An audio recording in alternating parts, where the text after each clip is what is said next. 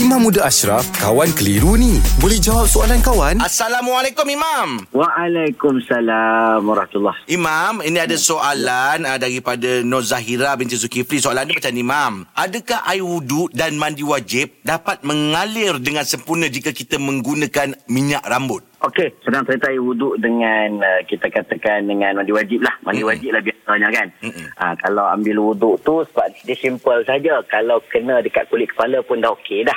Sebab dia tak perlu basuh sampai ke semua rambut. Okey. Uh, dia kena sebahagian daripada rambut pun dah mencukupi. Mm-mm. Okey, cumanya kalau kita pakai minyak rambut dalam mandi wajib, mandi wajib kena rata semualah rambut dan juga kulit. Dia perlu mencari sesuatu untuk menanggalkan ataupun kita katakan jirim-jirim yang menghalang sesuatu kena pada rambut. Mm-mm. Shampoo ke, sabun ke dan sebagainya. Uh, habis uh, minyak rambut, barulah dia boleh mandi wajib. Asalkan air sampai ke anggota tubuh badan dia lah, maksudnya rambut. Cuma dalam kes ni, kalaulah dia pakai minyak yang betul-betul minyak tu dah masuk dalam rambut dan menyerap dalam rambut, itu dimaafkan. Ha, tapi kalau minyak yang mana dia melekat, menghalang air, itu tak dimaafkan, dia kena tanggalkan.